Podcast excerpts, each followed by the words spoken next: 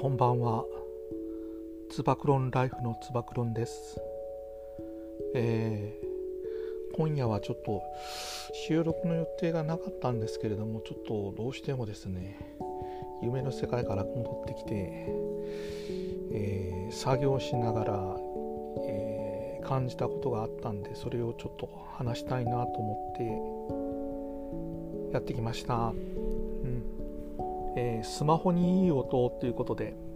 えー、ちょっとお届けしたいなと思います。うん。えっ、ー、とですねもうこれはもう数年前くらいからですねハイレゾ対応ということでですねあの DAP って言います。デジタルオーディオプロス、えーと、プレイヤーですね。まあ広く言えばもうあの昔のですね iPod ぐらいからですね今のあのウォークマンですね、えー、あたりぐらいから、まあ、それに当たるんですけれどもそれでハイレゾ対応というようなものがですね出てきました。あのこれはもう曲自体のですねあの分解能っていうんですけども、まあ、解像度とも言いますけどもあのまあ、低音からですね高音まで細かいですね、えー、デジタルのサンプリングがされててサンプリングっていうのはまたちょっとややこしいんですけども音はもともとですねアナログなんで、えー、低いとこから高いとこまでですね波の高い低いところから高いとこまで連続してるものなんですけどもその連続してるものを細かくですね周波数で音のですね周波数で切っていくと限りなくそのですね、えー、棒グラフみたいのがこの、えー、アナログのですねカーブに従って細かくですね再現できるということで、えー、それがですね視聴人間の耳に聞こえる限界のギリギリぐらいまでですね、え、対応できるようなものができています。これはもう本当にあのそういうふうに録音されてるものではないと再生することもできないので、えー、まずそのコンテンツという曲がいるということとあとはですねそのデジタルオーディオコンバーター自体が対応していることですね。スマホだったらスマホ DAP だったら DAP そしてスピーカーなりイヤホンなりが対応してないといけないというふうに条件がかなり上がってくるんですけれども正直ですねそれがですね聞き分けられる耳があないとですねあんまり意味がないよとも言われています。だから今ですねうんとまあそうですね圧縮音源って言ってますよね MPEG-C とかとかですね、えー、AAC とかあのコーデックがっていうのがあるんですけどそれでもう昔よりかあの音質が良くなってるんでそれでも十分だという人もいますし、えー、またですねあの今のもう主力になったストリーミングですね。あの Spotify とかですね Apple Music とかですね、えー、そういうやつですね。で Amazon プライムミュージックとか Amazon アンリミテッドとかですね。そんなので十分だという人もいると思います。だからそれはそれでもいいんですよっていう話をまず一旦ここで切っておきますね。その上でそれはちょっと置いといて別の話をしますけれどもあのー、映画皆さんですねどれぐらいの頻度で見に行かれるか分かりませんけども映画の音響って今ものすごく良くなってるんですよね。僕は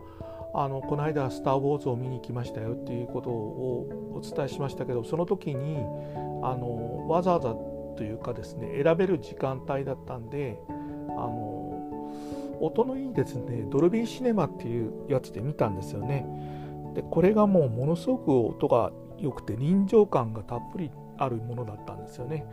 これのあの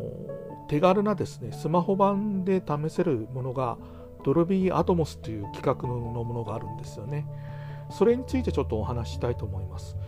もうあんまり時間がないんでさっとこれは流す程度ですけれどもえっ、ー、とですね2年ぐらい前のからの機種になりますけれども iPhone でも Android でもそうです。iPhone の場合はしっかりもう分かってるんですけれども iPhone10R iPhone XS シリーズからですね、えーと、今年の iPhone11 シリーズシリーズこれのまあつまりですね去年と一昨年の機種で iOS13 ですね13に対応したものだったらですねドルビーシンアトモスというですね臨場感のある音で聴けるようになってます。だからですねセキュリティの問題もあありますけれども iOS13 はですね非常にですねあの恩恵があるんでまず入れることをお勧めします。まあほとんどの方がもうアップグレードされてるアップデートされてると思いますけれどもね。えっ、ー、とですね細かいところを聞くと僕はそのもうですねすぐやっちゃったんであんまりそれに音の違いに気がつかなかったんですけど今日ですねあの Android の端末をですね持ってるんですけれどもあの OPPO というですね中華系のですねスマホですね Android の去年ですねあの出た機種の UQ モバイルで先輩されてる OPPO のですね端末があったんでそれにですね、えなんとかですね音が良くする方法はないのかなとか思ってたらノラアプリといってですね APK パッケージというのを導入することで、えー、ドルビーアトモスの親戚みたいなドルビーデジタルというものがどうも入ったみたいで、えー、音が多少良くなりました。ですけれどもこれはあの、アットオンリスク自己責任で入れる APK のパッケージのアプリなんであまりおすすめはできません。正直これはテストのために入れたんで Android の端末でもあの先ほどのお話ししました、えー、ですね、ドルビーアトモスに対応している機種があります。えっ、ー、とソフトとですね、まあ、ハードですね、最低の、うん、この両方があのドルビーのアトモスのですねこの規格をクリアしていることがどうも条件みたいなんですよね。でメーカーが明確にですねドルビーアトモス対応ですというふうに書いてるものを買いましょう。これがもう絶対ですし安全です。えっ、ー、と Android の場合はえっ、ー、と Google プレイのですね Google プレイのストアの方でもあの怪しいですねあのアプリがですねあの配布されてたりとかですねあの販売されてたりとかしますんで正直ですねあの初めからですねあのセキュリティをしっかりしておかないとちょっと大変なことが起きたりしますんであらかじめこれは強く皆さんに申し上げておきます。ね、ちょっと噛んじゃいましたけれどもその上でですねあの手軽にいい音を楽しんでいただきたいなと思っています。ということで、えー、臨場感をですね高めてですね映画みたいなまではないかもしれないけれどもとですね楽しくですね音楽を楽しんだりとか、まあ、YouTube を臨場感たっぷりに見たりとかできるですねものがあるんでそれでですね安いですね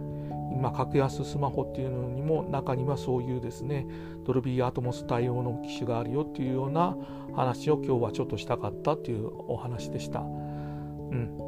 音にこだわるのある皆さんですね、えー、ハイレゾ対応の前にですねちょっとですね注目することがありますよということでちょっとお話ししました。それではつば九論でした。